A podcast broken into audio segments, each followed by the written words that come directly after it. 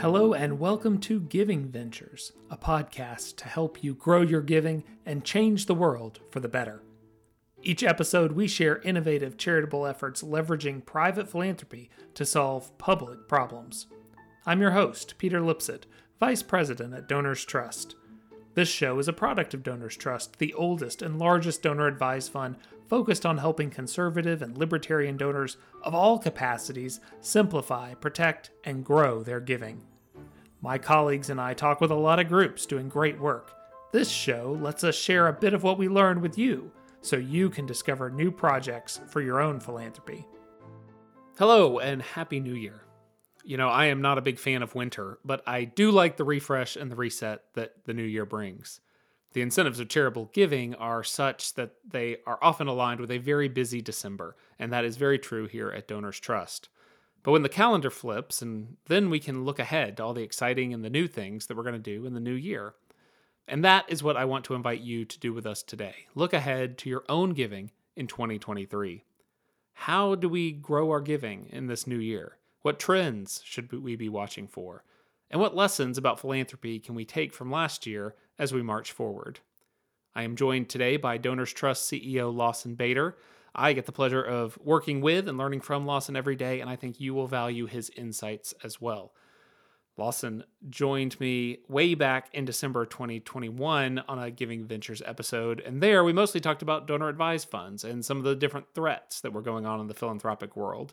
Today, we're going to look more at these trends in giving, offering some takeaways and insights that you can use for your philanthropic efforts. Lawson, thanks for being here. Of course, Peter. Always happy to be with my colleagues.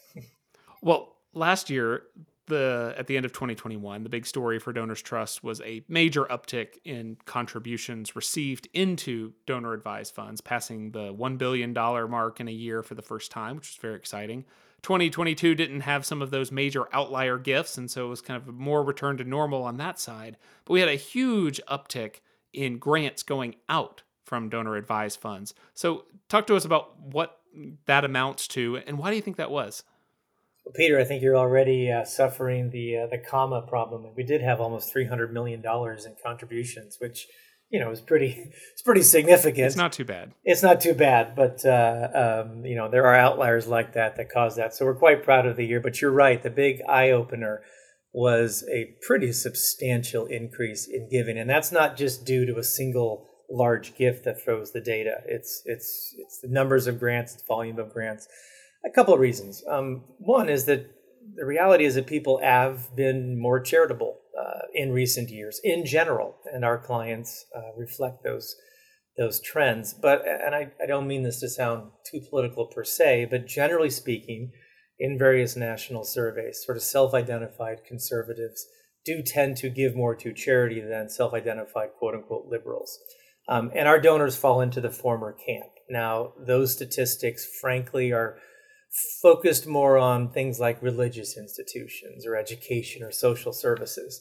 And while we certainly do those things uh, as our as our clients do, our donor advisors fall into another subcategory that I think really does distinguish them from um, others, um, and that is that they are motivated by belief that there need to be societal and political traditions that encourage wealth creation, that encourage innovation and entrepreneurship, uh, that encourage the ability of an individual to pursue something of value and encourage that to grow and to have what amounts to be a free society.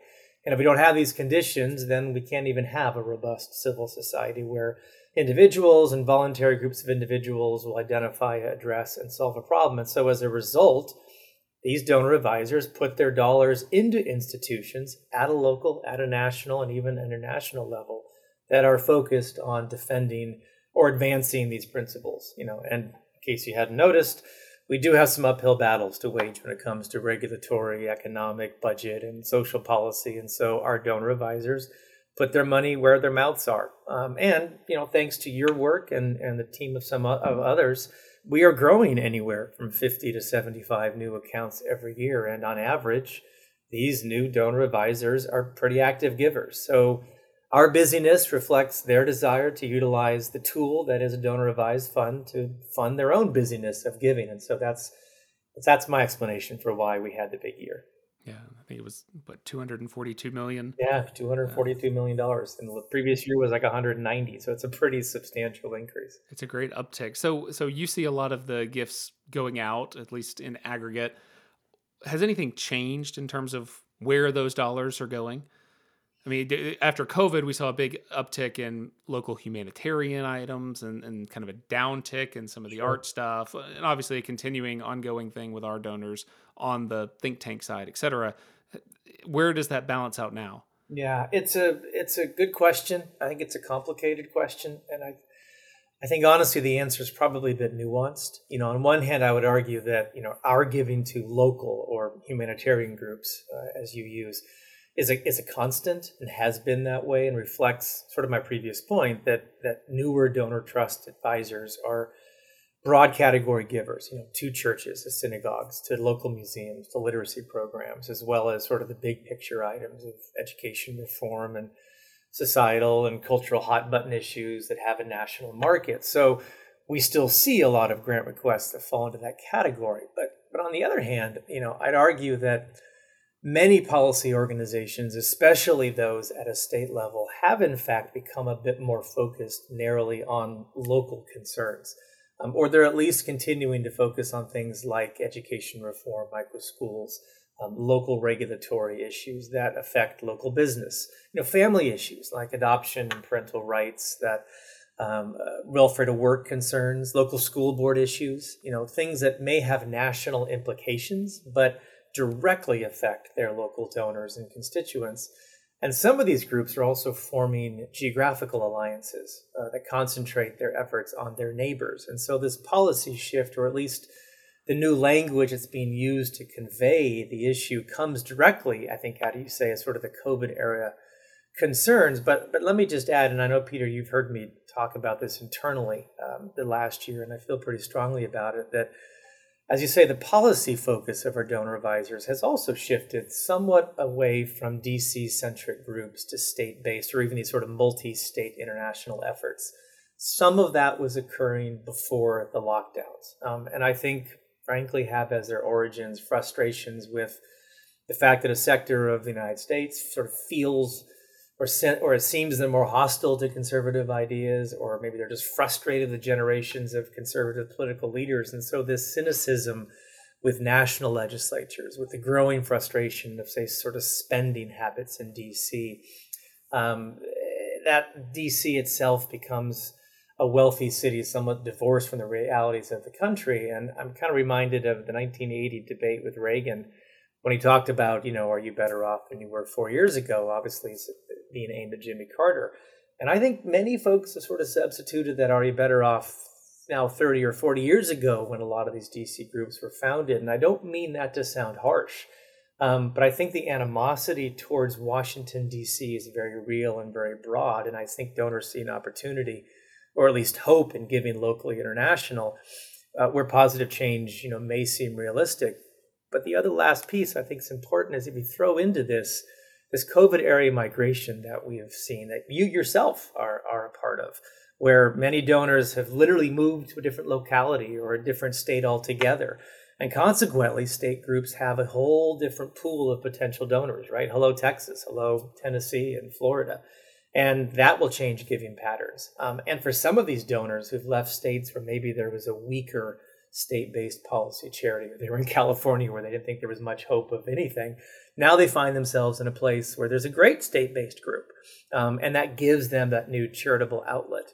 Um, and that includes getting to know the, no, the new neighborhood, you know, the food banks, the community theaters, the job retraining, that sort of thing. And so all this, I think, is playing out when you say the word local. It does have a lot more meaning today, I think, than it did four or five years ago.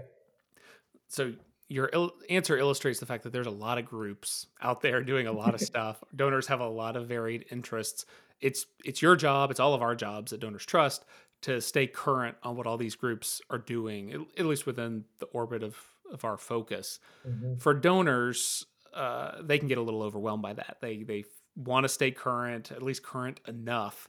Uh, with the groups they support, but they don't want it to be their job, right? They got other jobs to do. So, what advice can you offer for donors listening who may want to do more to try to stay on top of the groups they care about without having to make it an all encompassing job. Yeah, well, I'm sympathetic um, to that. Um, I think the first thing is take a break from the emails and the noise. And there's a lot of it. Oh my goodness, the number of uh, December emails I had for last minute giving, even five minutes before midnight, I seem to have five more as if I was going to make a decision in the last five minutes of the year. So give yourself a degree of grace. Um, you know, you're a donor, you care about something so much that you're willing to part with something of value because of that care. But unless you are literally a program officer um, for a private foundation, as you say, you've probably got a day job or some other priorities. So you need to know that you can't know everything that your favorite charity is doing. Um, and in your zeal to try to achieve some sort of grand poobah knowledge of a group, you also may wind up driving that group's president development director nuts. Um, on the other hand, the CEO or the development director or whoever your contact is should be able to provide you with perspective or information, my suggestion is always just to prioritize your time, right? Save the email updates for a certain day of the month when you can read them. Sign up for that once a month or even that once a quarter call or the webinar that so many groups are now doing. You know, if you if you feel it's a job, then you may have actually lost your perspective a little bit on the division of labor. You know, your dollars or your time. Let's not forget that volunteering is also a piece of uh, of uh, your overall giving that enables others with some comparative advantages to argue or defend or advocate or solve a problem on your behalf, even even though it's an important partnership. So let me make a pitch. Um, you know, I'm a resource. Peter, you were a resource. You know, one of the benefits of working with a place like us is that we spend our time trying to keep up with groups um, so that you perhaps don't have to. Um, so ask us to look into something. Ask us to read a letter you perhaps received from a group soliciting a gift you know, when you have an account with us, we are in effect your charitable staff to help you prioritize not only your giving, but keep you informed of anything good or possibly something bad about your favorite group. So recognize there are resources out there to actually make your job easier so that you can get on with other things that perhaps are of value to you.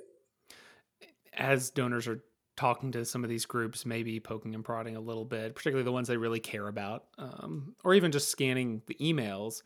Are there questions that you think get overlooked that don't get asked enough? I feel like I've gotten a lot of questions recently about fundraising ratios and that sort of thing, but maybe there's some questions that donors aren't asking necessarily uh, that they should be or should be looking for in these written materials. Can you think of anything? Yeah, um, there are a couple I think that come to mind. Um, first is, you know, what are you actually trying to change, and how and why are you different from an organization? I mean, that's a question you should ask to to the CEO. You know, what is it you're trying to do, and how are you different from pick another organization? You know, as a another question to ask is, you know, as as a CEO, as a development director, you know, besides your own organization name one or two organizations that you would support if you were like me, the donor, and only had so much so much time, so many resources. Um, third question might be, what's the plan, you know, Mr. or Miss CEO, um, when you no longer want to continue in your capacity? Um, if you could merge with another group, who would it be? Um, and what would it bring you that you currently don't have? And is that something that you should pursue on your own, or is that something that maybe the group should pursue collectively? You know, and then lastly, ask the legacy question. It's an interesting one. Um, you know, if my only option as a donor perhaps is to leave a large gift, and and you, the donor, can define what large means. Um, you know, why don't you ask the CEO what would you do with that dollar amount when that happens? Get them to think strategically for a bit.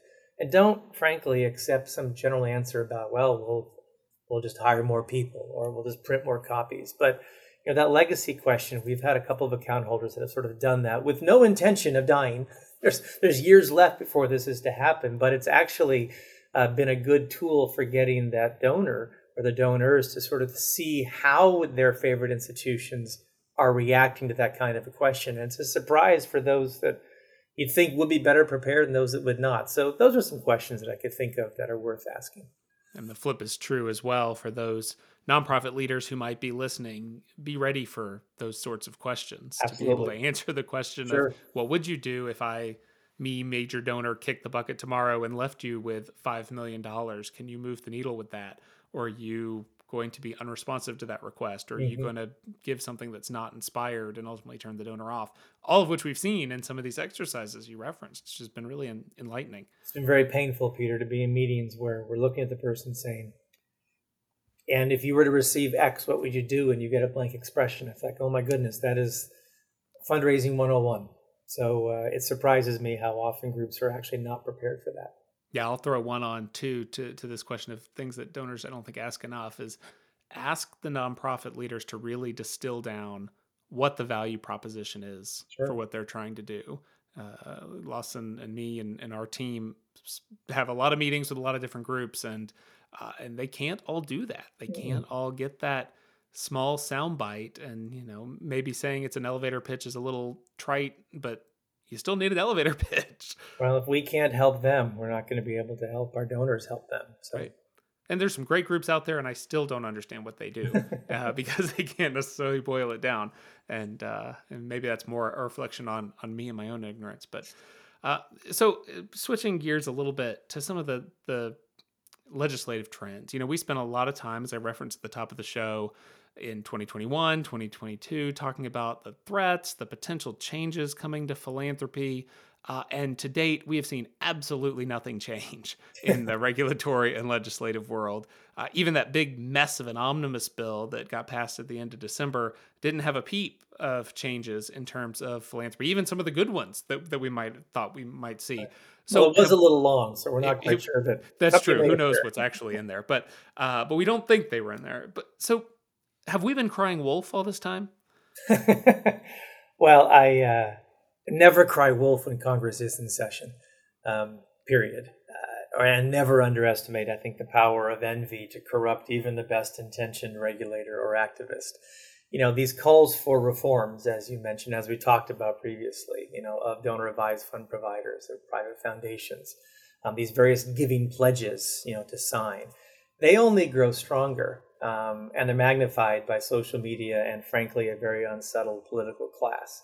And when we combine that with, frankly, poor economic conditions, likely even a recession, then that envy only grows exponentially. And so, Peter, you've got to remember first rule of policymaking, right? Clearly articulate that there is a problem and define it. Well, if you get people on that page, then anything can happen. And I think much of the noise of the last several years has been exactly about that right? Get people on board with the perceived problem, the notion that philanthropists are not really givers, or they have too much money, um, that their wealth comes at the expense of somebody else. Uh, that private dollars directly result in diminished public revenue. That's been a big, big part of this. Um, that private dollars, you know, directly result. Um, but no, the privacy. That's what I want to say. The privacy, you know, for donors, um, really only extends perhaps to church tithing and animal shelters, but everything else is on the table. So I'm afraid there has been some unfortunate progress on this. Now, bills die when Congress adjourns, but the reality is the majority of those same members of Congress come back to Washington a month later. And that's where we are right now. Um, and let's also not forget the IRS did just recently sort of issue its priorities for 2023, and donor advised funds are definitely still on the list. And the IRS is about to get beefier and toothier in the next few years. So no, I, I do not rest easy that we've somehow come through unscathed. Um, people are just too unsettled, too nervous, too angry. We've got razor thin political margins between majority and minority. And that may be a positive if the government is sort of divided, but it actually means that individuals can get picked off when it comes to a vote, and you only need a few to determine a certain outcome. And I can't help but say, but Sheldon Whitehouse is still in the majority of the United States Senate. Um, and while I do believe he's misguided on some things, he still has a bully pulpit, has not given up with his attacks on donor privacy and donor intent, especially with those who disagree. So everything is still there. So uh, we're going to keep calling wolf because the wolf is getting bigger. All right, we'll take a real left turn here because that's enough to drive uh, someone to drink. And so let's talk about drinking. So, so people who may who don't know you, Lawson, may not realize that you are a true whiskey aficionado. I'm glad you didn't say I'm just a drinker. That was going to be an interesting switch. Uh, and you know your scotches in particular, but you know all the brown liquors are fair game. so, so a question for you: I read a Wall Street Journal piece the other day that said that you know bourbon used to be a workman drink. Uh, it was really affordable. And over the past decade, decade and a half, it has become way more expensive, doubled in price, etc. Do you think bourbon is overhyped in America today? Oh, that is a that is a softball teed question to a Scottish single malt person, but I will I will show my diplomatic side. Um, uh, two things. One is the popularity of all whiskey, and that includes bourbon and single malt and others. That you are right that the price has gone prohibitive in some ways, and that's frankly uh, we've had a few decades of tariffs, um, and you throw in the fact that people were at home for a few years and either discovered the drink or discovered that uh, hiding and sequestering some of these bottles that drew that made the price go out of whack.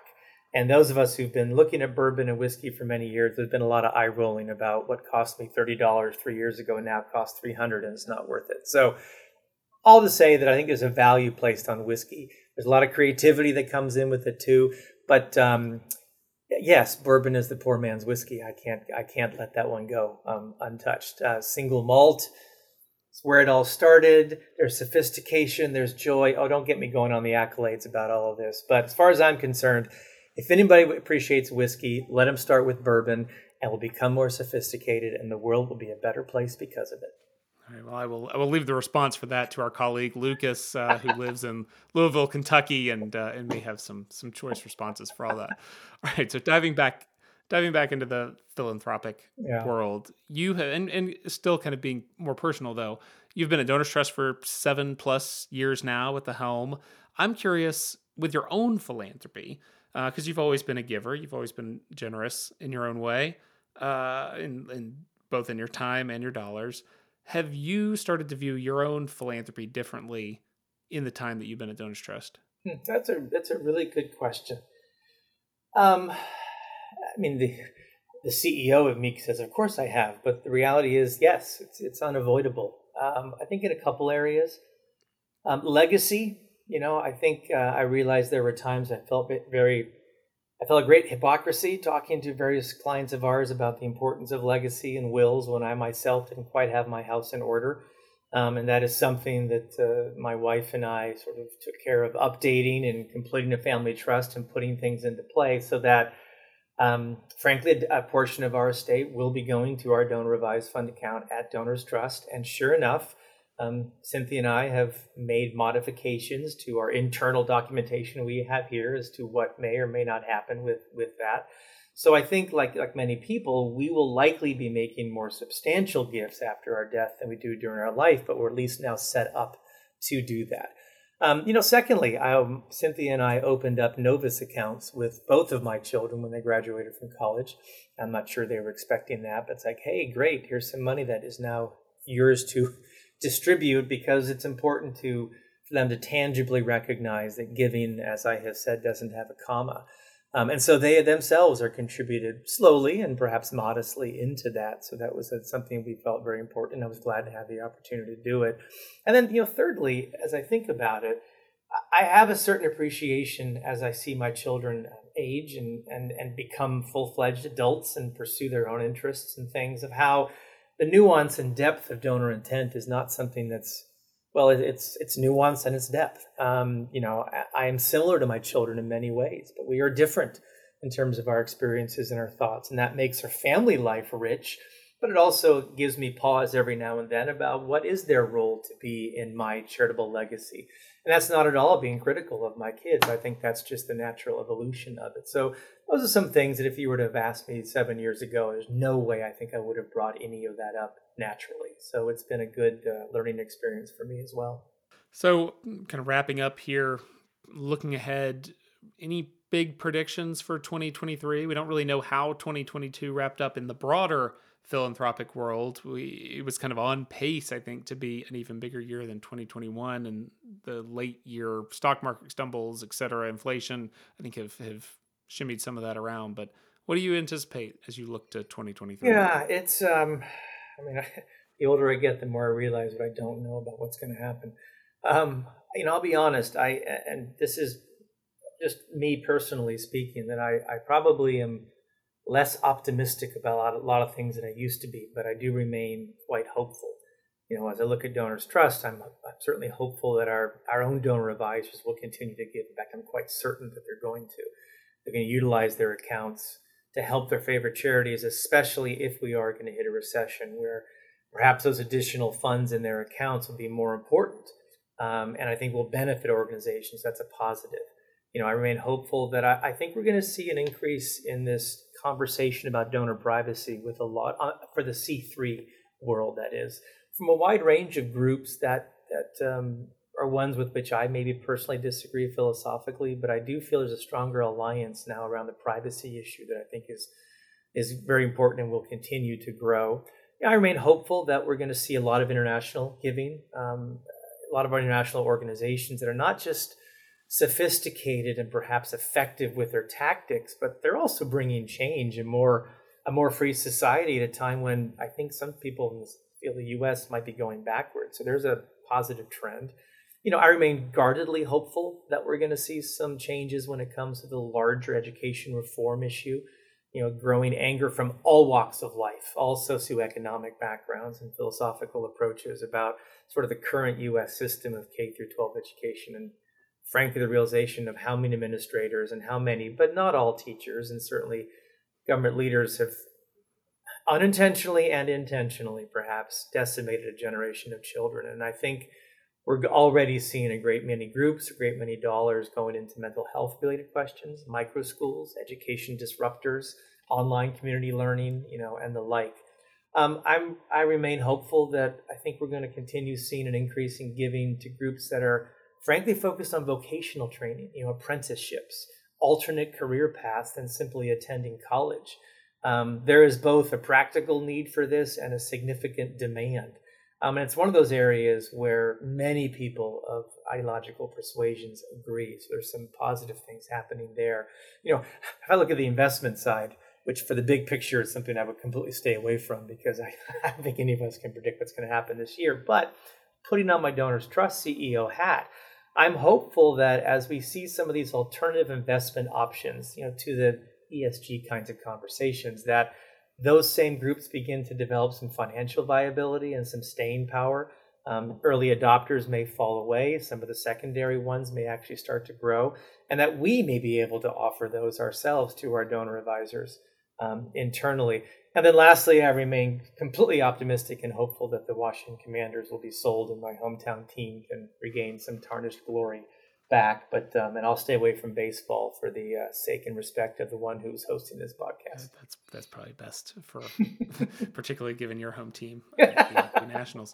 Um, well, Lawson, this was great. Thank you for sharing time, sharing these insights. I think there was a lot of a lot of really good information there for people to to think on and as they approach 2023 and hopefully continuing to grow their giving and finding new ways to achieve some of those different things that you've you've highlighted particularly there at the end. There's a lot of policies and a lot of uh, good ideas that need philanthropic support to be mm. successful. Yep. Well thank you very much and i guess i'll see you in a few days and we'll leave the porch light on for you. Thanks lawson. Well it may be unpopular to say, but I am optimistic about 2023. I know that there's a lot of doom and gloom talk out there, but perhaps the doom and gloom talk is why I'm optimistic. There are a lot of opportunities that come in times of hardship for the charitably inclined. It forces organizations to look at problems in new ways, and Lawson highlighted some of this in the changing way that donors are thinking about how they're approaching problems. I wonder if that applies to you. You know, as Lawson highlighted, there is no lack of important issues for donors to engage with.